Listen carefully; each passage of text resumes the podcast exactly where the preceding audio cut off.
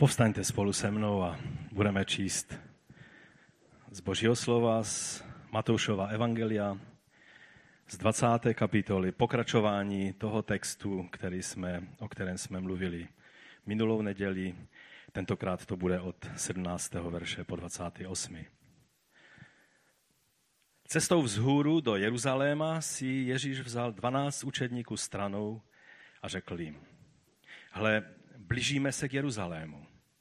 Tam bude syn člověka vydán vrchním kněžím a znalcům písma a ti ho odsoudí k smrti. Vydají ho pohanům, aby se mu vysmívali a zbičovali ho a ukřižovali. Ale třetího dne bude vzkříšen.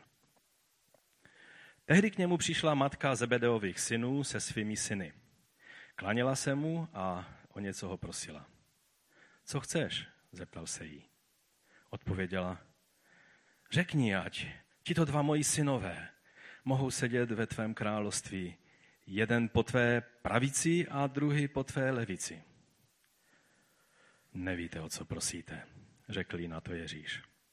Můžete snad pít kalich, který mám pít? Můžeme, odvětili.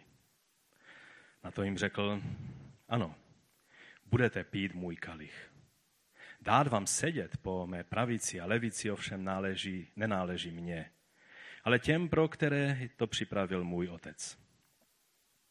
A když to uslyšelo ostatních deset, rozhořčili se na ty dva bratry, Ježíš je však zavolal k sobě a řekl, víte, že vládcové národů nad nimi panují a velikáni nad nimi užívají moc. Tak to ale mezi vámi nebude. Kdo by mezi vámi chtěl být veliký, ať je vaším služebníkem. Kdo by mezi vámi chtěl být první, ať je vaším otrokem. Právě tak syn člověka nepřišel, aby se mu sloužilo, ale aby sloužil a aby dal svůj život jako výkupné za mnohé. Skloňme své hlavy k modlitbě. Pane Ježíši, my přicházíme k tobě. Otevří své slovo před námi. Dej nám nahlédnout do tvé věčné rady. Proměňuj nás tvým slovem. Dej, abychom mohli být jako ty v našem jednání, v našem postoji k nebeskému Otci, v našem postoji k ostatním lidem. Abychom byli těmi, kteří se nebojí být těmi posledními služebníky. Díky tobě za milost, že můžeme patřit do tvého království. Dokonce, že se můžeme podílet na té práci na tvé vinici. Je to tvá milost a my ti za to děkujeme.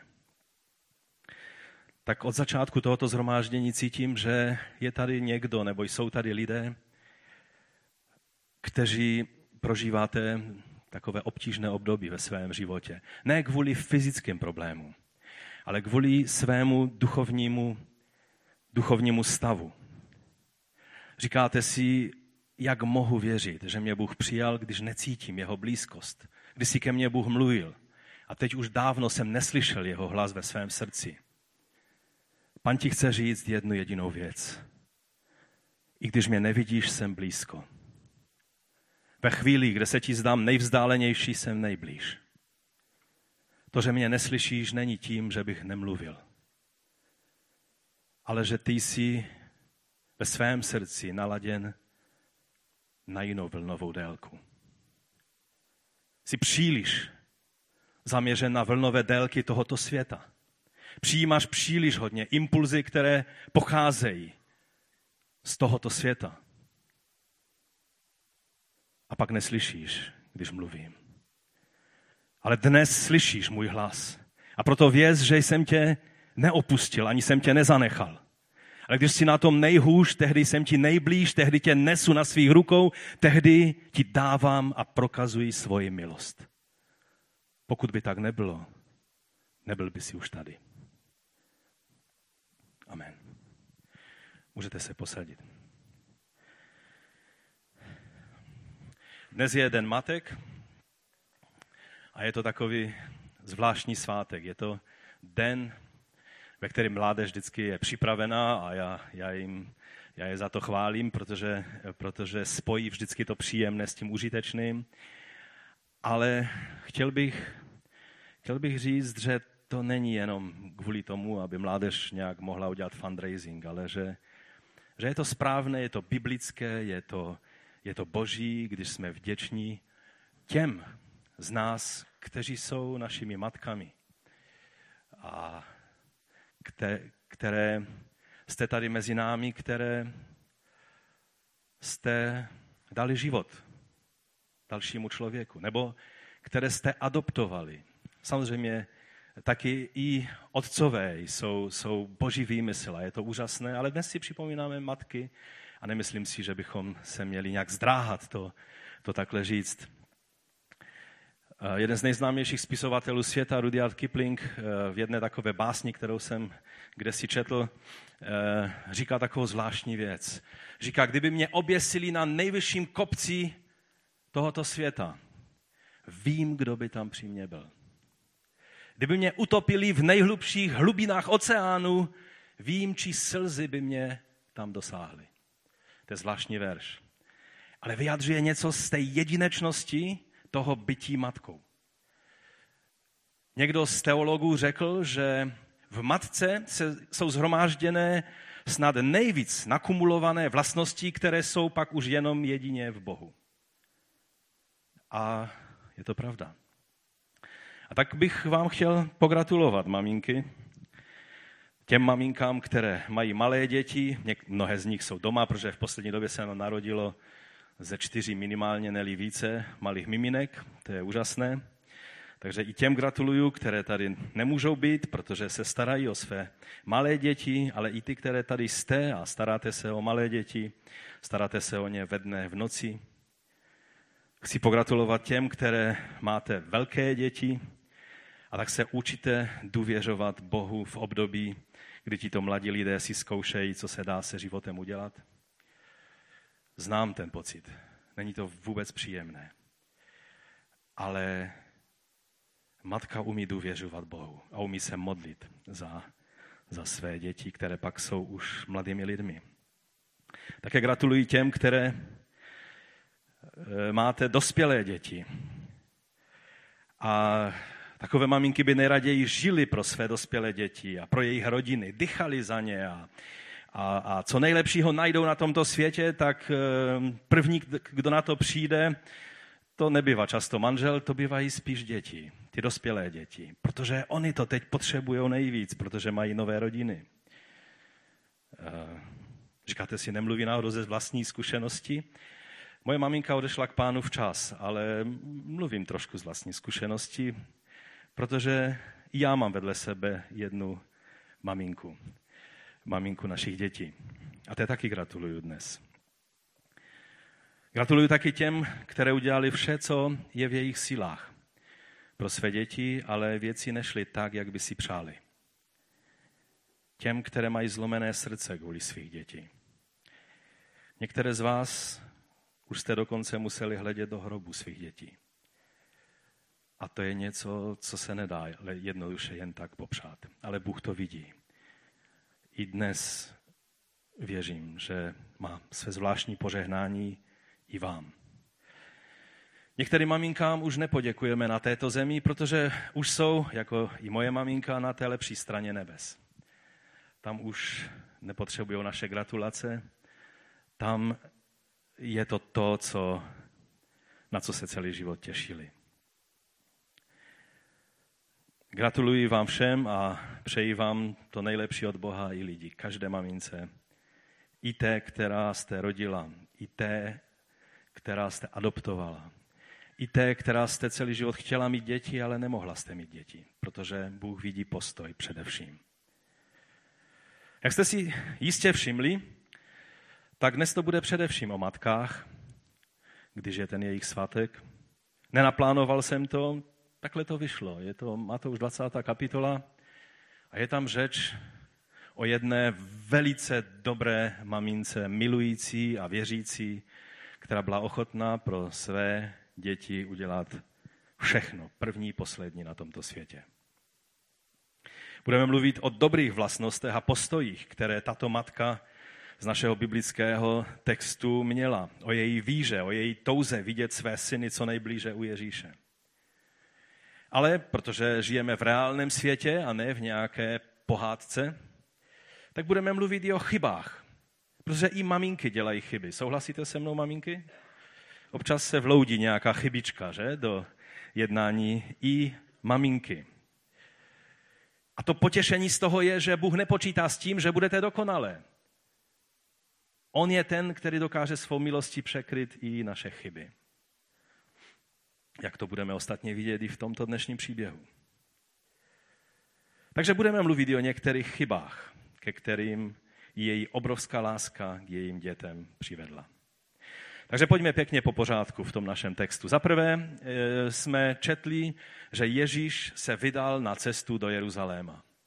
Najednou Ježíš řekl svým učedníkům, je čas teď už vstoupit do Jeruzaléma, protože už pomalinku se mnozí poutníci a z Galileje to trvalo nejdíl, tak tam z Galileje už eh, už odešli dříve, vždycky lidé, kteří směřovali do Jeruzaléma.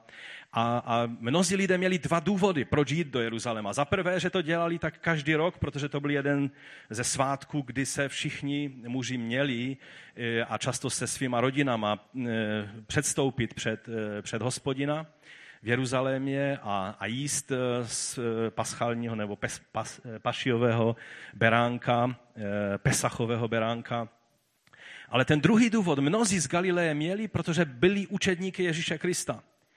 A říkali si, teď je čas, kdy konečně Ježíš směřuje do Jeruzaléma, protože to bylo jasné. Podle jeho směru, jejich, jejich poutí bylo jasné, že směřují do Jeruzaléma a říkali si, teď se blíží hodina, kdy to všechno, co mluvil o Božím království, ty nádherné věci, které mluvil Ježíš, eh, kdy jsme viděli v moci, jak vystupoval, kdy se potvrdilo, že je mesiášem a nejenom mesiášem, ale je i synem člověka, o kterém prorokoval Daniel a je synem Božím, o kterém prorokovalo, celý, prorokoval celý starý zákon. On je tím slovem, které Božím, které přišlo v těle mezi nás a teď vstoupí do Jeruzaléma a založí mesiánské království a budeme spolu s ním vládnout a Říma nebudou pryč a dokonce v Římě bude jeden z našich lidí z Božího království, z mesiánského království, protože e, celé národy budou v jeho království.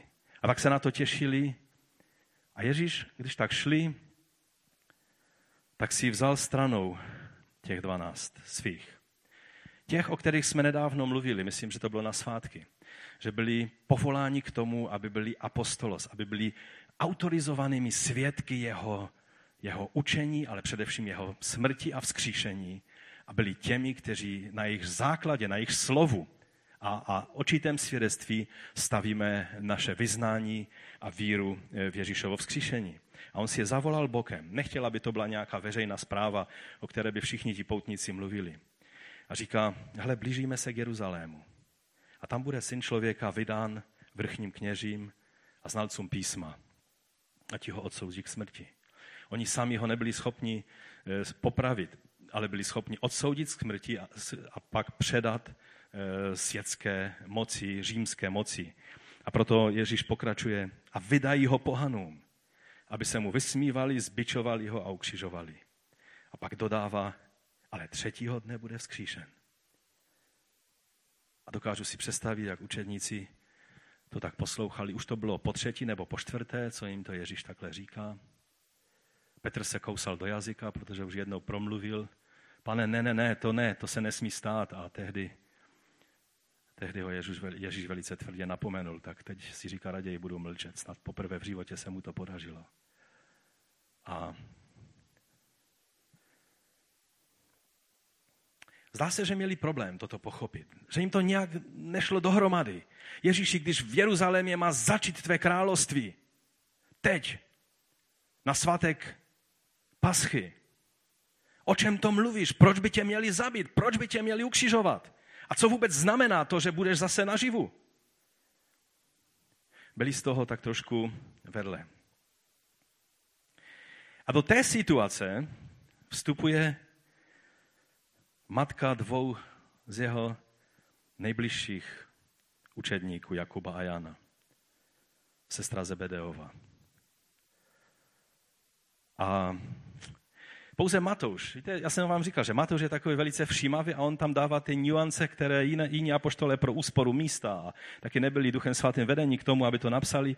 Ale Matouš byl veden, aby právě takové ty souvislosti, které, které jiní nezdůrazňovali, aby on nám je dal. A proto on tady ukazuje, že, že Marek ten řekl prostě, Jakub a Jan požádali Ježíše, aby mohli sedět po levici a po pravici. Ale Matouš věděl, že to nebyl jenom e, Jakub a Jan, že oni to celé v rodině probírali a přemluvili maminku, nebo měli na ní vliv, nebo, nebo ona měla na ně vliv, prostě v rodině to tak nějak upekli. Ehm, víš, maminko, ty půjdeš první a budeš prosit Ježíše, protože ty jsi jeho teta, ty jsi mu velice blízko, on tě určitě bude brát vážně. No a tak Matouš nám tady dává vhled do situace, která je až trošku usměvná, ale, ale je jí zároveň nádherná protože to byla věrná učednice Pána Ježíše. Kým vlastně byla, to je můj druhý bod, kým byla rodina Zebedeových? Byli to, byla to rodina, ze které byli první učedníci a, a když pán Ježíš je zavolal, tak jejich otec je napsáno, že nechali otce i z lodí a s těmi sítěmi a, a Jakub a Jan prostě se zebrali a šli za Ježíšem a ten táta musel to celé podnikání si musel najmout lidi, aby, aby mohl dále pracovat. A tak eh, zdá se, že nám nový zákon tak trošku zakrytě, ale ukazuje obraz, kdo to, co to byla vlastně za rodina. A zdá se, že nám ukazuje obraz, že Jakub a Jan byli Ježíšovými bratranci. Protože u ukřižování u Matouše, když byste se podívali, tak tam jsou ženy a ty ženy jsou vyjmenovány takto. Byla tam Marie Magdalena, byla tam Marie, matka eh, Jakuba a Josesa, nebo Josefa, jak to je, myslím, v českých překladech, eh, což je eh, vlastně matka, matka také Ježíše, že? Protože Jakub a Josef to byli bratři Ježíšovi, jak to vidíme v jiném verši. A pak Marek mluví o tom, že tam byla, jo, a pak tam je ještě Matouš mluví, a byla tam matka Zebedeových synů. To je v 27. kapitole Matouše v 56. verši. Marek zase mluví, že tam byla Marie Magdalena, Marie, matka Jakuba a Jozesa. E, jo, zase to samé, čili to byla Marie e, a byla tam Salome. Čili když si spojíme ty dvě informace, tak se zdá, že víme jméno té e, matky synu Zebedeových, což byla Salome. Samozřejmě to byla ta dobrá Salome, ne ta Salome, o které zpívají někteří čeští zpěváci a která tancovala před Herodem a která způsobila, že, že Jan Křtitel byl o hlavu kratší. A pak ještě mluví Jan e, ve svém záznamu a říká, že ta žena eh, byla eh, sestrou Ježíšovy matky. Takže když si dáme dohromady všechny, všechna ta fakta, tak eh, nám z toho vyjde, že, že, že maminka Jakuba a Jana, se, sestra Zebedeova, manželka, manželka toho rybáře, tak byla zároveň sestrou Marie, matky Ježíšovi a tudíž Jan a Jakub byli bratranci, bratranci Ježíšovi se nám začínají takové ty rodinné vztahy tady rysovat a je to velice, velice zajímavé. No a když už je řeč o Janu Křtiteli, Ježíšovém prorokovaném předchůdci, který mu připravil cestu kázaním pokání a křtem, on byl, jak jistě víme, také starším Ježíšovým bratrancem, že? Těch bratranců v tom okolí Ježíše bylo, bylo pořehnaně a bylo to dobré. Takže když se podíváme dále na, na Zebedeovou rodinu, tak ti dva synové, Jakub a Jan, říkalo se jim synové hromu, Ježíš je tak nazval, že? E, to byli takový radikálové, takový, i když, když čteme e, ty, ty epištoly o lásce, které psal Jan, ale jak už říkal Lukáš, Jan byl takový, který dokázal vidět dvě barvy v Božím království, černou a bílou. Jo? Buď něco bylo hřích, nebo to byl dobrý skutek. Buď něco bylo černé, nebo to bylo bílé. A a projevovalo se to vlastně i tady v té situaci. Když být Ježíšovým učedníkem, tak být po jeho buď levici nebo pravici. Že jsou to dvě nejdůležitější místa a že existují jenom dvě ta místa a že obsadí dva bratři e, obět tato místa, to oni neřešili. Prostě když už být Ježíšovým učedníkem, tak mu být co nejblíž, hned vedle na té nejdůležitější pozici, která v Božím království po Ježíšovi existuje. Takoví radikálové. Ale byli taky maminčíní mazánci. Nebo mamánci, jak se v novinách občas píše. E, že to je velký problém. Jsem četl nedávno v novinách, že takoví ti maminčíní mamánci eh, v Evropě je už jim 35 let a stále sedí u maminky a, a No a tak nějak se jim to hodně líbí a maminka za ně bojuje a boxuje a, a, a, a přenáší hory a, a přesměrovává řeky a jim je tak celkem dobře v tom, v tom všem. Takže tady vidíme, že něco z toho bylo i v tom i, i v těch vztazích eh, v té Zebedeové rodině. Synové Zebedeovi byli také součástí toho nejužšího, jak jsem řekl, kruhu Ježíšových spolupracovníků. Eh, Ježíš měl 12 učedníků a pak, pak byli tři, kteří mu byli nejblíž a které bral na taková ta nejzasvěcenější um, místa a chvíle. A z těch tří dvě třetiny tvořili bratři Zebedeovi. Čili oni už byli blízko, už nešlo být blíž Ježíši. Nahoře proměnění, jo? jsme četli u Matouše 17. kapitole, že vzal Petra, Jakuba a Jana. Čili Petr byl jediná výjimka, jinak zbytek to byli synové Zebedeovi, Ježíšovi bratranci. A pak v Getsemane znovu vzal sebou Petra, oba Zebedeovi syny a tu se začal rmoutit a znepokojovat a zase oni byli nejblíž u Ježíše. Když bychom se podívali na tu maminku, byla to úžasná žena. Byla to učednice Ježíše Krista, která jedna z, z, toho, z té skupiny žen, které následovaly Ježíše, a tam je napsáno, že, se, že mu sloužili svým v praktických věcech. Asi když bylo něco třeba vyprát nebo uvařit nebo něco, tak prostě ty ženy byly a také ho financovali ze svých peněz. Že některé ty ženy byly velice bohaté a zdá se, že i ta e, Salome, maminka bratří Zebedeových, také byla mezi těmi sponzory. Ale ona nebyla jenom sponzorka, ona byla, ona byla věrnou učednicí. Když e, přišla poslední chvíle Ježíše na kříži, tak je napsáno v Matouši 27, mezi nimi byla Marie Magdalská, Marie matka Jakubova a Josefova a matka synu Zebedeových. Takže byly tam ty ženy, které byly Ježíši nejblíž a mezi nimi byla právě ta Salome, matka Jakuba a Jana. E, to, že, že zrovna e, ta e, Marie, matka Jakuba a Josefa, že je také že to je Marie, matka Ježíše, poznáme podle 13. kapitoly 55. verše u Matouše, protože tam je to možné z toho vyčíst, kdo, kdo jste takový šťoural a chtěli byste si to pro, prověřit jako dobrý berejsky, tak to zkuste tam od té kapitoly. Tam je nazváno, že nejmenuje se jeho matka Marie a jeho bratři Jakub a Jozef, že? A Šimon a Juda, ještě další dva, jsou mezi námi, takže eh, to je eh, to slovo, kde vidíme tu matku Jakuba a Josesa nebo Josefa. To jsou dvě verze toho jména. Takže tady v tom verši, v té 13. kapitole Matouše vidíme dokonce ještě další dva významné muže, kteří byli vůdci v, v církvi eh, po Ježíšovém na nebevzetí, kteří ovšem uvěřili až po Ježíšově vzkříšení. Jeho bratři Jakub a Juda, čili eh, eh, ti, ti mladší bratři eh, Ježíše, který byl prvorozeným synem Marie a Josefa. A ani nevíme, jestli Jakub byl synem Josefa, anebo jestli Josef zemřel dříve, než byli ti další synové a, a zdá se, ne, ne, nemáme o tom informace, čili je zbytečné nad tím dumat, ale byli to bratři. Někteří učí, některé církve celé učí, že to byli bratranci Ježíšovi, ale není žádný důvod eh, to takhle vysvětlovat. Byli to jednoduše podle Božího slova Ježíšovi bratři, synové Marie, té stejné Marie, která eh, věrně sloužila Bohu v tom, že přinesla na svět Božího syna.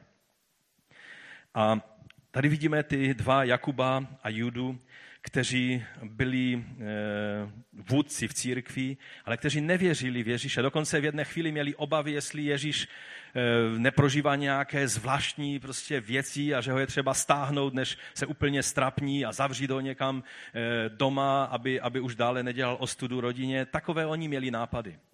Marie byla jediná z rodiny, která si zachovávala slova z toho, jak se Ježíš narodil ve svém srdci a, a věřila eh, v to, co Bůh koná eh, v životě jejího syna.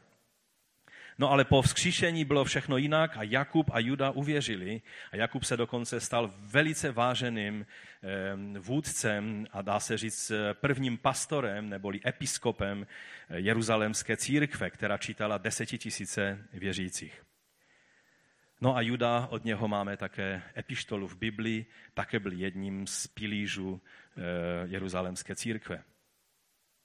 Takže to jsou ty všechny rodinné vazby, jo, které způsobily, že, že ta maminka, sestra Zebedova se tak cítila nějak oprávněna k tomu, že přece jenom má nějaký přístup k Ježíši trošku tak eh, víc příjmy než ostatní lidé a že může tu svoji zvláštní touhu vyjádřit. Takže můj třetí bod je touha matky Zebedeových synů. Salome byla velmi dobrou matkou a to je třeba zdůraznit, obzvlášť když je dnes den matek. A, a to byla matka, která skutečně nebyla nějakou krkavčí matkou, nebyla nějakou, nějakou matkou, která by nedbala na své děti, ale to byla matka, která byla ochotná udělat absolutně všechno pro své děti. A to je to, co Bůh vložil do života, do srdce matky. Bůh uspůsobil každou ženu, aby mohla mít takovýto vztah ke svým dětem. To, že dnes čteme v novinách a slyšíme ve zprávách často, že vlastní matka pohodí své dítě, to jenom dokazuje, v jaké době žijeme a jak strašné věci na tento svět postupně přicházejí, protože i ty nejzákladnější věci, které Bůh vložil do člověka, přestávají fungovat a začíná být všechno vzhůru nohama. Ale Salome byla příkladnou matkou. Záleželo jí na tom, aby její děti, její synové byli co nejblíž Ježíše. Já si myslím, že to je touha každé matky. Je to tak? Když byste matce dali dotaz, tak co je tvoje největší touha, aby tvé děti čeho by měly dosáhnout v životě. Já vím, že jsou rodiče, kteří mají různé ambice a chci, aby, aby mé děti studovali na Harvardu a chci, aby mé děti, anebo aspoň na Karlovce, že, a, a chci a tak a tak dále. Já si vzpomínám, když naše děti byly úplně malé, jednou jsme tak s Felicí mluvili o tom a já jsem se jí ptal, jaká je, jaká je tvoje největší touha eh, po tom, co chceš, aby, aby, když děti vyrostou, aby čím by měly být. A tehdy řekla něco, co mě, co mě skutečně eh, dalo hodně k přemýšlení a mohl jsem souznit s ní. Ona tehdy řekla, nevím, jestli si to pamatuje, ale tehdy řekla, mě nezáleží na tom, aby mé děti byl, měli vysokoškolské vzdělání, nezáleží na tom, aby měli nějaký respekt ve společnosti. Neza, ne, ona to řekla, řekla svými slovy, já jsem si to takhle zapamatoval. Nezáleží mi na tom, aby byli bohaté. U Vojnaru nikdo nikdy nebyl bohatý, to byla její poznámka. A takže nepočítám s tím, že budou bohatí, ale ale po jednom toužím. Aby z nich vyrostli lidé, kteří budou žít pro Ježíše. A to si myslím, že něco z toho právě v té, v té salome, v té matce eh, těch eh, dvou bratří bylo.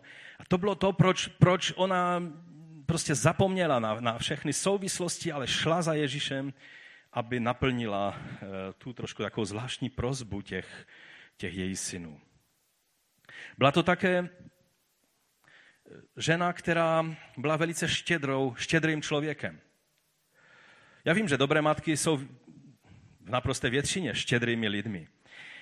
Ale ona byla obzvlášť štědrá, protože když se svým mužem vydělávali na tom rybářském podnikání, možná, možná měla ještě i nějaké peníze z dědictví nebo něco takového, to nevíme, ale byla jednou z těch žen, které sloužily i svými penězi Ježíši. Ale nebyla jenom sponzorkou, jak jsem už řekl, Ježíšovy služby, ale byla jeho věrnou následovnicí. A to tak daleko a až do konce, že neutekla s jinými učedníky v době, kdy učedníci zmatení utekli všichni. Jan se potom vrátil a byl spolu se ženama u kříže, ten Jan, o kterém dneska mluvíme. Ale Salome tam byla spolu s ostatníma ženama, připravena, jestli je možné něco pro tohoto našeho ukřižovaného pána něco udělat, byla připravena. A pak ještě eh, vidíme, že, že i Ježíš, když se obrátil na Jana, tak to dává logiku, že se obrátil na svého učedníka, který byl zároveň nejbližší, že jeho bratři v té době ještě nebyli obráceni a nebyli tam, tak to byl někdo, kdo mu byl nejblíž, kdo se mohl postarat o e, Marii, matku, a proto řekl, e, matko, zde je tvůj syn a synu, zde je tvoje matka. Řekl to Janovi, aby se postaral o Marii, když on odcházel vlastně z tohoto světa. Salome byla jednou z těch žen, které to všechno sledovaly a byla tam. Také její touha prostě udělat všechno první, poslední pro své děti byla šlechetná touha, navíc šlechetná. Chtěla vidět své syny nejen blízko Ježíše. Toužila a snila o tom, aby byli jeho nejbližšími spolupracovníky. Víte, ona nechtěla jenom, aby její děti byly spasené, ať se nějakým způsobem dostanou do nebe, ale hlavně, ať tady mají všechno na tom světě, ať mají slávu, ať mají peníze, protože bez peněz se špatně žije na tomto světě, že s tím můžeme celkem souhlasit, že na tom není zříšného si uvědomovat, že z peněz je to jednodušší a bez peněz složitější, že? To je normální. Ale ona věděla, že když už teda mají být v Božím království, kež by byli nejenom účastníky toho všeho, kež by byli co nejblíž v těch službách krále. Kež by mohli mít ty nejpřednější místa a, a vůbec se nezdráhala obsadit ta, nej, ta dvě nejdůležitější místa, že, vedle Ježíše. To je, to je takové krásné, co je na ní vidět.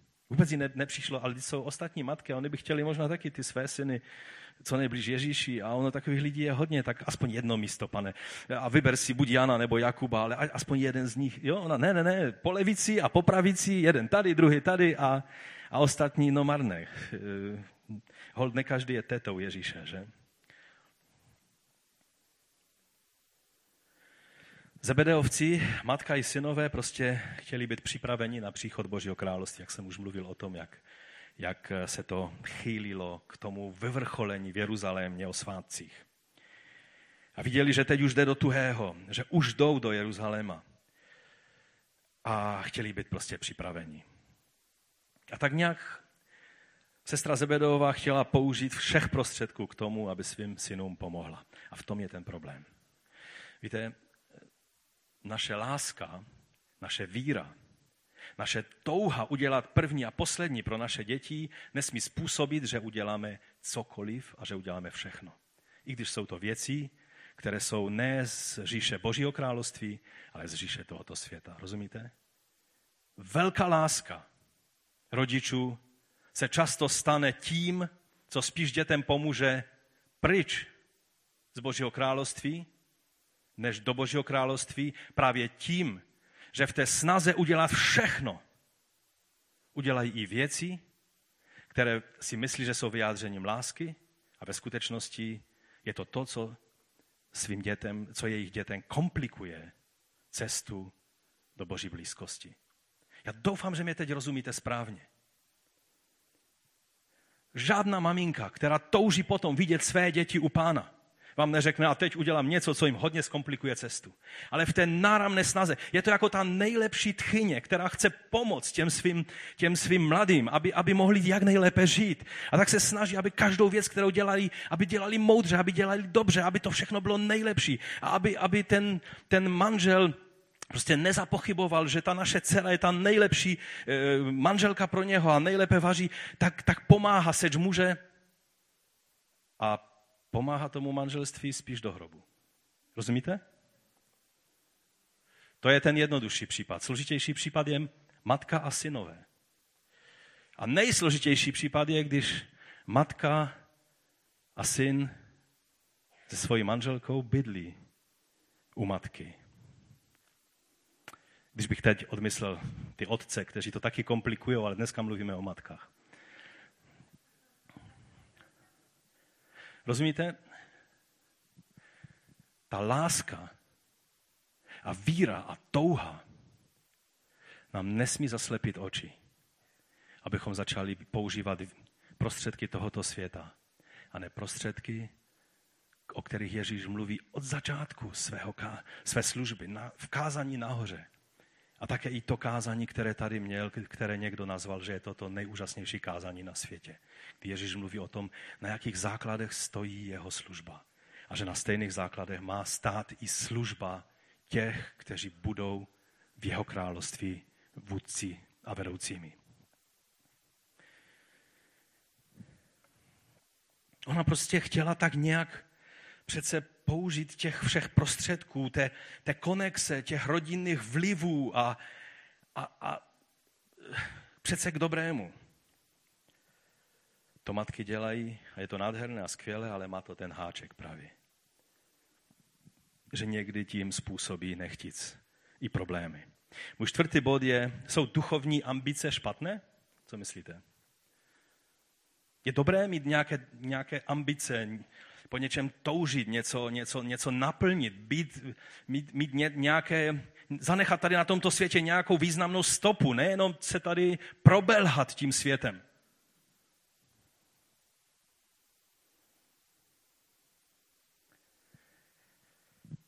Tak co, jsou duchovní ambice kladnou nebo špatnou vlastností? Řeknu to opačně. Jsou, je pokora, tak jak je v Biblii ukázána, a poníženost a ochota se ponížit pozitivní vlastnost nebo negativní vlastnost. V tomto světě to vždycky od do starého Řecka pokora byla vždycky jako spíše negativní vlastnost a schopnost poprat se s osudem, jít, mít tah na branku, eh, snažit se zanechat pořádně hlubokou stopu v tomto světě byla pozitivní vlastnosti. A pouze někteří filozofové občas do toho vrtali, ale to bylo obecné povědomí, jak u Římanů, tak u Řeků. Ovšem žel bylo to i v tehdejším židovském prostředí kolem chrámu, mezi saduceji, kteří byli eh, urozenými, šlechtickými eh, prostě rodinami, které měly v rukou celé to dění kolem chrámu a tak dále. Ježíš ovšem vyučoval něco úplně v opačném směru. Ano, je dobré, když rodiče se snaží pomoct svým dětem se v životě dobře zařídit.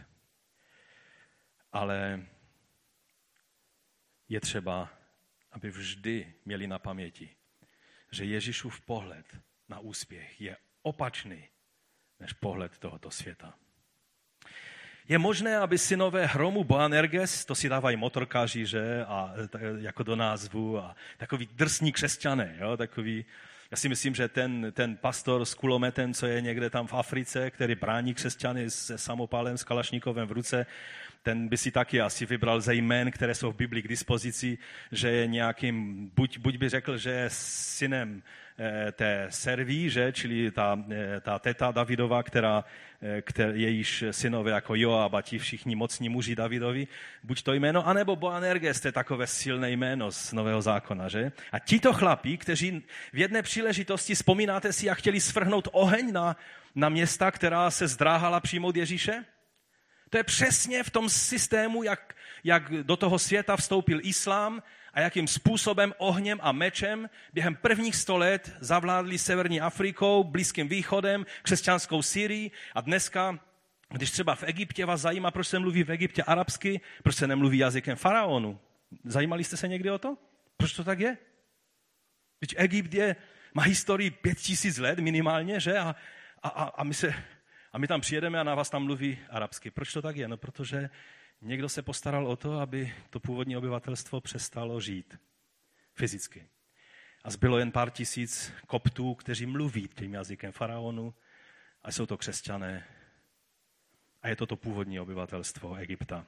No a tak bychom mohli pokračovat, proč se mluví arabsky eh, na, v severní Africe a proč eh, v Syrii a proč v Turecku se mluví turecky a ne řecky, když eh, celé Turecko bylo celé křesťanské a celé řecké, že ještě v době Nového zákona a tak dále a tak dále. No a ti Boanerges v takovém tom správném muslimském postoji chtěli prostě tuhle metodu uplatnit a Ježíš jim říká, vy vůbec nevíte, jakého jste ducha. Ten duch nemá nic společného s božím duchem. Je zajímavé, že tady Ježíš zase mluví, vy vůbec nevíte, o co žádáte. Všimáte si toho? Oni prostě v té rodině Zebedeových měli nějaké posunuté chápaní toho, co v Ježíšových očích je skutečně podstata toho, jak Boží království funguje. Díky Bohu, že funguje na jiných principech než islám. Díky Bohu, že funguje na jiných principech než duch tohoto světa, který chce vždycky vládnout, který je velice netolerantní, když, když se porušuje jeho pravidlo tolerance a tak dále a tak dále. Díky Bohu, že Ježíšovo učení, víte, teď jsem trošku marodil ten týden, tak jsem, tak jsem se díval na některá, na některá videa, některé zprávy, co se děje prostě ohledně, ohledně situace ve světě. A když jsem viděl nástup filozofie islámu a jak západní, západní svět, jak to nazval jeden, jeden expert na tyhle záležitosti, má všechny syndromy eh, eh, manželky, na které se páchá domácí násilí, nebo zneužívaného dítěte, nebo dokonce říká nebo bitého psa, protože všechny ty tři bytosti mají stejné příznaky. Jo, takže úplně stejně se západní společnost chová a má ty stejné příznaky. A když jsem prostě viděl, jak, jak to všechno a kam to spěje, a najednou jsem si začal číst o Ježíši a, a řekl jsem ti, díky ti, pane Ježíši. Je to vůně z úplně jiného světa. Tvé království je království, které není. A kaž, po každé, když křesťané se uchylili k tomu, aby, aby šířili evangelium sílou nebo pokřesťanšťovali vnějším způsobem. Dneska to mnozí křesťané v dobré víře taky dělají. A říkají si, musíme vnášet křesťanské hodnoty do společnosti a tak nějakým způsobem způsobit, že naše země bude křesťanská. My tady nejsme od toho, abychom přenášeli křesťanské hodnoty, ale abychom lidem pomáhali se dostat do Božího království. Rozumíte? To je jediná bezpečná cesta. Každé pokřesťanšťování vede k tomu, že nakonec sáhneme potom meči. To jsem trošku odbočil, ale k tomu mě přivedli synové Hromu, čili Boanerges se svojí filozofií nesení ohně. A najednou se z těch stejných Boanerges vykloubali chlapci, kteří vystrnadí svoji maminku. Běž, ty, ty, ty, tebe Ježíš určitě ne, ne, neodřekne, běž, běž a řekni mu to. No a tak ona šla a řekla a Ježíš s ním mluví v singularu, jakože, a dokonce eh, tu otázku, kterou klade, tak v řeštině v našem jazyce to moc nepoznáme, ale v řeštině to je v ženském rodu, takže je jasné, že mluví s ní, ale pak najednou mění ten rod a odpovídá komu? Té mamince? Ne. Odpovídá těm klukům, protože věděl, že to je jejich touha a jejich, jejich snaha e, nějak tak získat tyhle pozice. Takže byli to ti mocní muži, ale byli to takový trošku maminčiní mazánci. A jak jsme už řekli, Salome měla obrovskou úctu vůči Ježíši. Tam je napsáno dokonce, že ona přišla a poklekla, a to je slovo, které je používáno nejčastěji vůči Bohu, vzdala úctu, čili téměř se dá, někteří z toho chtějí vyvozovat teologický závěr, že uctívala Ježíše. E, spíše ten výraz se dá použít i pro hlubokou úctu člověka k někomu, kdo je vysoce postavený. A ona, a čteta Ježíše, tak přichází a vzdává Ježíši veškerou poctu, kterou, kterou chtěla vyjádřit, poklekla a dokonce se zeptala tím velice zdvořilým způsobem. Smím o něco poprosit? Jo, nevysypala to na něho jen tak. Ty počkej, teď jsme v rodině, tak počkej, posaď se, tady ti musím něco vysvětlit. Jo, tak by to dnešní lidé řekli. Ty jsi můj brácha přece, ten, ty, ty jsi můj, můj aba, taťka, že? No tak, jo, takovým způsobem lidé dnes mluví s Bohem. Kdysi to tak nebývalo. Dokonce svým vlastním rodičům lidé vykali nebo onikali nebo různé ty věci. A smím o něco požádat. No prosím, co chceš? A pak pověděla, tu prozbu a Ježíš už neodpověděl jí, ale odpověděl jim všem a hlavně těm, těm dvěma bratřím.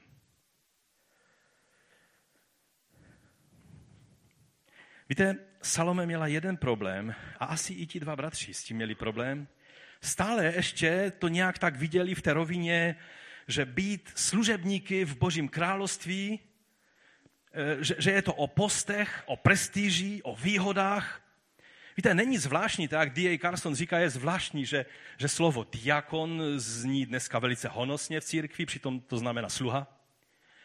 E, že slovo minister, jak se používá v, i v naší zemi, ministři jsou co? To, to jsou lidé, kteří si myslí, že mají teď možnost e, prostě udělat pro své jméno něco pořádného, že? A přitom to slovo znamená co? Sluha. Sluha. E, dokonce velice často, když se Biblii používá v Novém zákoně slovo sluha, tak je tam doslova důlos, což je otrok. Pavel říká, já služebník, to zní tak hezky, že já služebník. Ale on tam doslova říká, já otrok Ježíše Krista.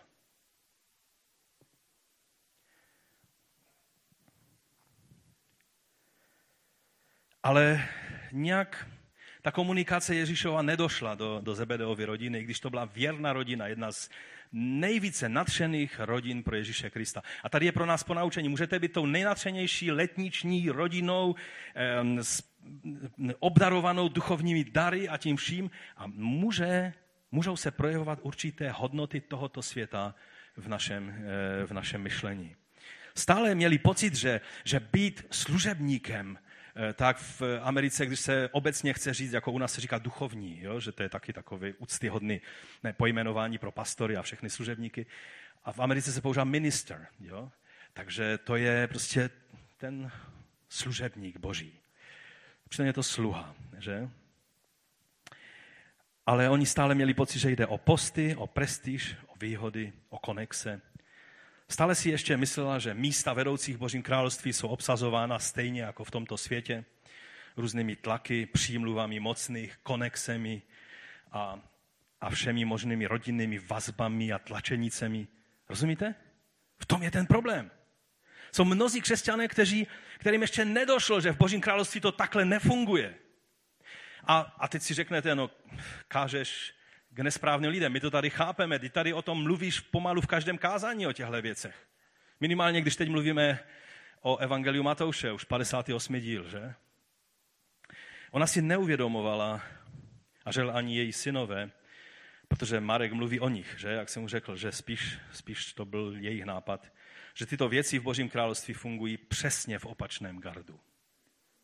Kdo touží po významných postech a výhodách, ať hledá v tomto světě.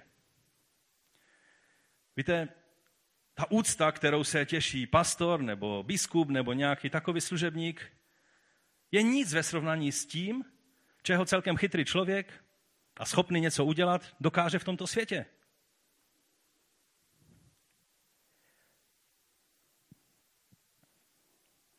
Kdo touží po významných postech a výhodách, ať hledá v tomto světě.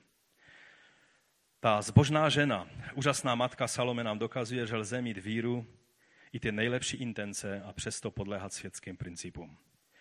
No a teď pojďme k pátému bodu. V Božím království je velikost změřena tím, nakolik je někdo ochoten jít dolů, ne nahoru. Nakolik je někdo ochoten se nechat ponížit. Nakolik je někdo ochoten nést znaky apoštolství. Víte, to, o co vlastně, vlastně Salome prosila, i když jí to vůbec v té chvíli nenapadlo, je, pane, ať mý synové jsou těmi nejvíc pronásledovanými, nejvíc oplývanými, nejvíc úto, eh, prostě objekty útoku toho zlého. Tohle měla Salome na mysli. Nemyslím si. A když Ježíš říká, vy vůbec nevíte, o, čem, o co prosíte. Jste ochotní pít kalich. Ten kalich, který já budu pít? Všimněte si, oni odpověděli, ano, jsme, jsme je to třeba udělat proto, abychom dostali ty pozice, tak jsme to ochotní udělat. Nevíte, o čem mluvíte.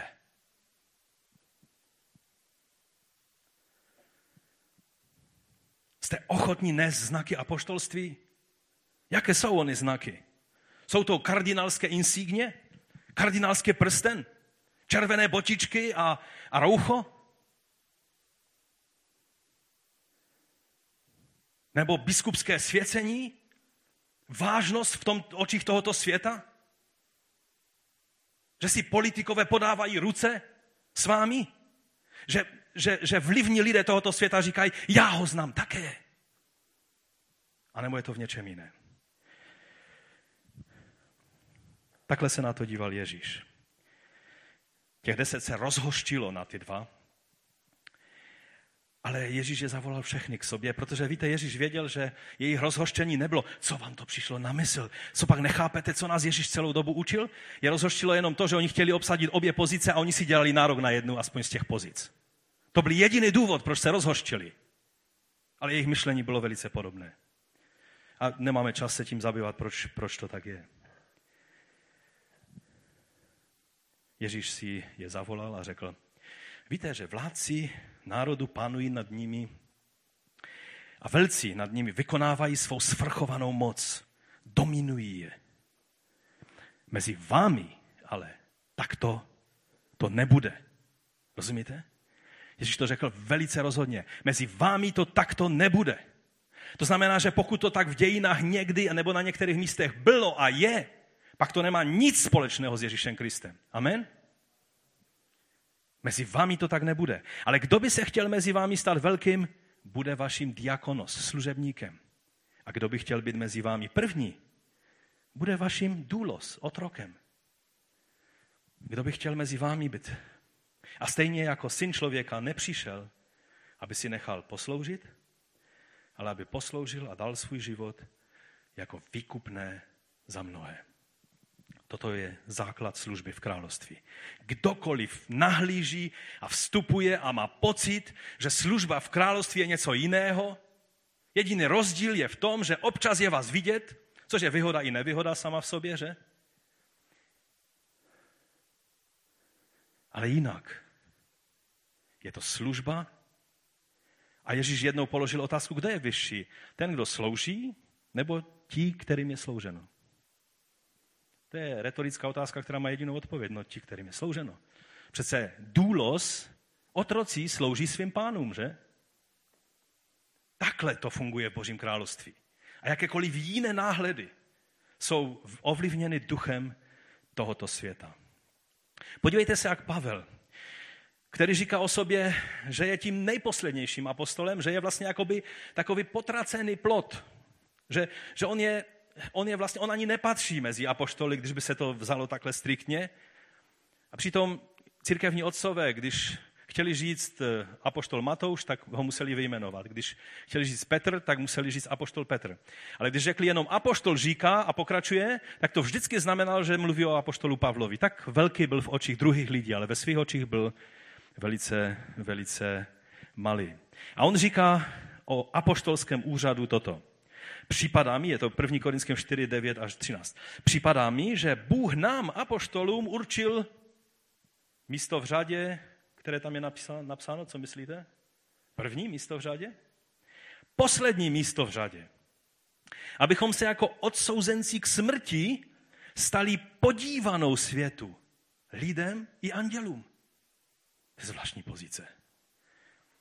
Víte, kdyby si maminka Sestra Zebedová uvědomovala tyhle věci, že z její synu bude podívaná pro andělí, pro svět, nebyla by tak rychlá k tomu, aby ta místa chtěla obsadit oběma svými syny. Z nás jsou kvůli Kristu blázni. Co pak, která maminka by chtěla, aby její synové vyšli na blázny? Ale vy jste v Kristu rozumní.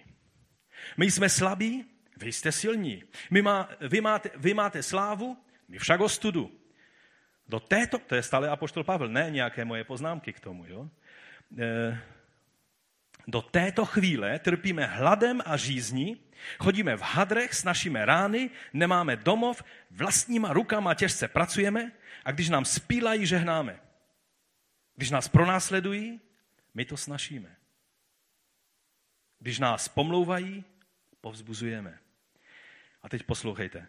Dosud jsme brání za špínu světa. Pavel, ne já, Pavel.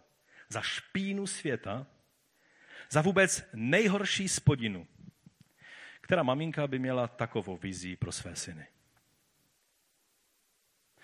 Ekumenický překlad tam má, mi se vždycky líbil ten verš v ekumenickém překladu, ten 13, ten závěrečný.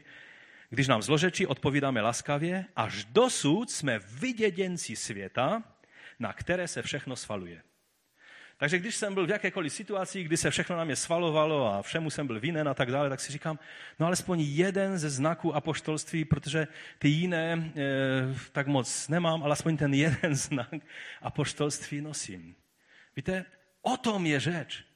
Kdo má apoštolské znaky, tak se je charakterizovan těmihle věcmi. Ne nějakou obecnou podstou tohoto světa. Samozřejmě díky Bohu za čas pokoje, díky Bohu za to, že křesťanství není pronásledováno. Je to velká výjimka na tváři celého světa, že máme takovou situaci, jakou máme teď. Se podívejte jenom do Nigérie, třeba co se děje teď v těchto dnech. To, že ve světových médiích se mluví o děvčatech a o lidech, to jsou křesťané, kteří jsou vraždění muslimskými bojůvkami Boko Haram, eh, těmi, kteří vzali Korán vážně a jdou, aby ho naplňovali v praxi. A výsledek je to, o čem čtete, co se děje nejen v Nigerii, ale po mnoha místech tohoto světa.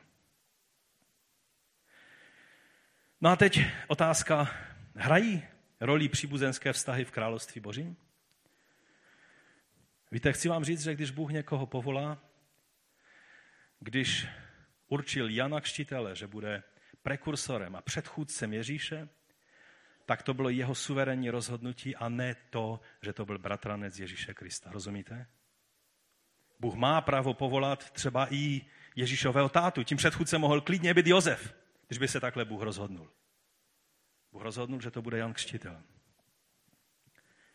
On má právo dosadit, koho chce a koho se rozhodne, na místa, kam se rozhodne. Je to jeho svrchované právo. Ale, a teď poslouchejte, když někdo z lidí chce někoho někam z titulu příbuzenské vazby, odborně se tomu říká nepotismus, že? Chce dosadit nebo použít v Božím království takovéhle ty blízké vazby, teď přece jsme v rodině, tak musíme držet spolu a takové ty řeči. Tady je problém. U Ježíše nepochodí. Když přišli jeho blízci za Ježíšem, a čteme o tom ve 12. kapitole Matouše, když ještě mluvil k zástupu, hle venku stali jeho matka a bratři a chtěli s ním mluvit. A kdo si mu řekl, hele, tvá matka a tvoji bratři stojí venku a chtějí s tebou mluvit. A teď bychom čekali, no jasně, oni mají vždycky možnost přístupu ke mně, kde jsou, jdu za nima. Víte, co udělal Ježíš? Otočil se na zástup a řekl, kdo je má matka? Kdo jsou moji bratři? Ukázal rukou na své učedníky a řekl, hle má matka a moji bratři. Nebylo to nezdvořilé vůči Marii? Víte, Ježíš chtěl, aby všichni chápali, že rodinné vztahy jsou vzácným darem, ale nikdy nejsou důvodem pro vyvyšování nebo ponižování kohokoliv. To, jakou máš barvu kůže, to, z jaké jsi rodiny, to, jestli jsi už tak, jak já, třeba třetí generace v, v tomto sboru, nebo jsi tady týden i s cestou, před Boží tváří toto nemá žádný význam na to, jak Bůh k tobě přistupuje, jestli tě použije pro své záměry, jestli tě povolá pro své, pro své účely nebo ne. Rozumíte? Ale to Bohu nebrání k tomu, aby z 12 učedníků byli dva Ježíšovi bratranci, jeho předchůdce byli jeho, jeho bratranec, jeho vlastní bratři byli vedoucími v Jeruzalémské církvi, jedni z pisatelů Nového zákona. Marie byla velice, byla vlastně požehnána mezi ženami žádné jiné druhé ženě se ne, nedostalo té cti, která, která se dostala Marii. Víte, někdy, když jsme v opozici vůči eh, zbošťování Marie, tak zapomínáme na to, že přece jenom bychom si měli uvědomit, že Marie byla velice jedinečnou ženou. Ten úkol měla jenom jedna žena na světě. Samozřejmě to nás neopravňuje k tomu, abychom se k ní modlili a ji uctívali. Víte, když jsem měl problém s tím, když jsem viděl, že Bůh položil svoji ruku na některé z našich dětí. A obzvlášť to bylo v případě Bena, když jsem viděl, že ho Bůh povolává ke službě. A, a teď byla otázka, jestli pojede studovat e, na biblickou školu nebo ne a takové ty věci. A já, protože jsem viděl, že ty věci se často zneužívají a, a často kolem toho jsou zmatky, tak jsem se snažil za každou cenu bránit tomu, aby někdo z mých blízkých rodinných příslušníků byl e, nějakým způsobem zapojen do služby. A tehdy Bůh poslal Marka Branta. To v té době jsme se velice často stýkali, telefonovali si. A jednoho dne si mě vzal, vzal bokem a řekl, že prožívá od pána jednu věc, kterou mi chce říct. A řekl mi, nestuj v cestě svému synovi, když Bůh se rozhodnul položit na něj svoji ruku. Nemáš na to právo. Je to mezi ním a Bohem. Rozumíte? A v té chvíli jsem musel činit pokání. A to, že Bůh povolává, není proto, že někdo je můj strýc, děda, otec, bratr, bratranec, tetička. Rozumíte? Tyhle věci nehrají žádnou roli. Ale ani opačně nehrají žádnou roli. Nemáme právo stát v cestě těm, které z našeho blízkého okolí, z naší rodiny Bůh povolá. A my si řekneme, ne, ne, ne, co by řekli lidé. Víte, Mojžíš udělal jednu věc pod tlakem názoru lidí a to byl jeho jediný hřích, který udělal. Rozumíte? Tak jsem to tehdy přijal a věřím, že jsem udělal správně. Ale v některých situacích za tu dobu služby jsem se musel postavit proti některým nebiblickým věcem v okolí, které se týkaly dost blízkých příbuzenských vazeb. A musel jsem se postavit velice razantně v některých situacích, i když po rodinných nestránce samozřejmě to bylo velice komplikované. Tolik víc k tomu neřeknu. Čili je to oboustranně důležité tyhle principy chápat. Když rozumíme, že se jedná o službu a ne o posty, pak nám to e, musí být jasné. Když se ovšem někdo dívá světským pohledem, je zvyklý na světské tlačenice a způsoby, tak vidí zkreslený obraz. A to byl problém té Zebedeovy rodiny. Víte, oni příliš hodně se asi dívali na večerní zprávy na televize Nova, kdy se mluvilo zprávy ze Říma a toho všeho, ty intriky, které se dějí na římském dvoře. Víte, to byla doba, kdy se na římském císařském dvoře děli věci, které přecházejí náš rozum. Když si vezmete některé císaře, co oni dělali, Třeba dneska se řeší, že když politik upadne v nemilost, takže mm, odejde z parlamentu nebo z vlády. Kdysi se to řešilo jediným způsobem, že ten člověk skončil existovat fyzicky. Prostě ho zabili.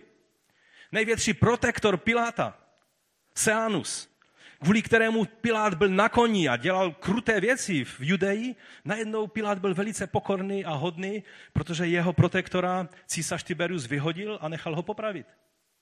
Pro jeho antisemitismus. I když Tiberius sám byl velký antisemita. A, a rodina Zebedových věděla, jak to chodí, že kdo se má dostat na nějakou vlivnou pozici, musí mít nějakou dobrou přímluvu a musí tady být nějaké konexe a rodinné a finanční e, nějaké věci a, a, a tlaky a přímluvy. Rozumíte, takhle to chodí v tomto světě. A oni se jednoduše nechali ovlivnit tímto pohledem. Ovšem v Božím království Ježíš řekl, takhle to u vás nebude. Také v jeruzalémském prostředí to nebylo o nic lepší. Byli to hlavně saduceové, protože farizové to byli mužové biblisté, kterým šlo o to, že jak, jak to je v písmu, jak to je v toře. Ale saduceové to byli lidé, kteří, třeba Anáš, ten měl pod palcem veškeré úřady velekněze v té době. Buď to byl někdo z jeho synů, nebo to byl on sám, a když to byl někdo z jeho synů, tak on byl v pozadí, to je takový ten putinovský způsob, že? Teď budeš prezidentem ty, abych já na chvíli e, splnil literu zákona, pak zase se tam já zpátky dostanu, ale rozhodoval stejně stále on. To, to je způsob, který tento svět používá. Anáš byl mistr v tom. Pak to byl Kajfáš, to byl jeho zeď, jo, ale stále to měl v rukou Anáš. Také vidíme, kdo vyslychal Ježíše, že? Nebyl to jenom Kajfáš, byl to i Anáš a tak dále. A tohle oni viděli a tak si říkají, no musíme použít všechny konexe, které máme. Pojďte, maminko, ty jsi taková vliv na Ježíště má rád, takže ty promluvíš. Vidíte, z jakého ducha to šlo? Tohle nemůže být přípustné v Božím království. A proto to Ježíš odmítnul.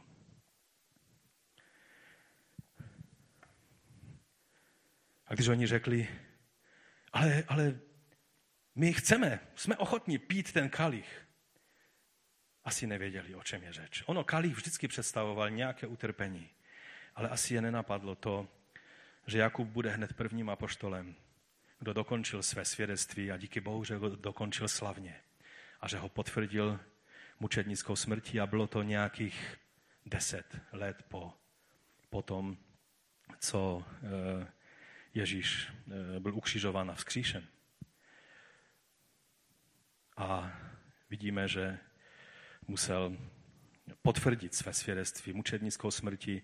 V 12. kapitole skutku čteme, v té době král Herodes krutě napadl některé z těch, kdo patřili k církvi. Jakuba, bratra Janova, popravil mečem. Pak tam je pokračováno, že se viděl, že se to líbí Židům, takže nechal zaknout i Petra. Ale Petra Bůh vysvobodil. Ale Jakub zaplatil tu nejvyšší cenu v této chvíli. Víte, jak když bych měl závěrem říct jednu jedinou věc, jaká byla ambice, kterou Pavel měl, ta správná duchovní ambice. Čteme o tom v Římanu v 15. kapitole. Tady je řečeno, zakládám si na tom, že jsem takto evangelium hlásal tam, kde Kristovo jméno ještě nebylo vysloveno. Abych nestavil na cizím základě, nebož tak, jak je napsáno, ti, jimž o něm nebylo zvěstováno, uvidí a ti, kteří neslyšeli, porozumí. To byla Pavlova ambice. Anglický překlad to říká I make it my ambition.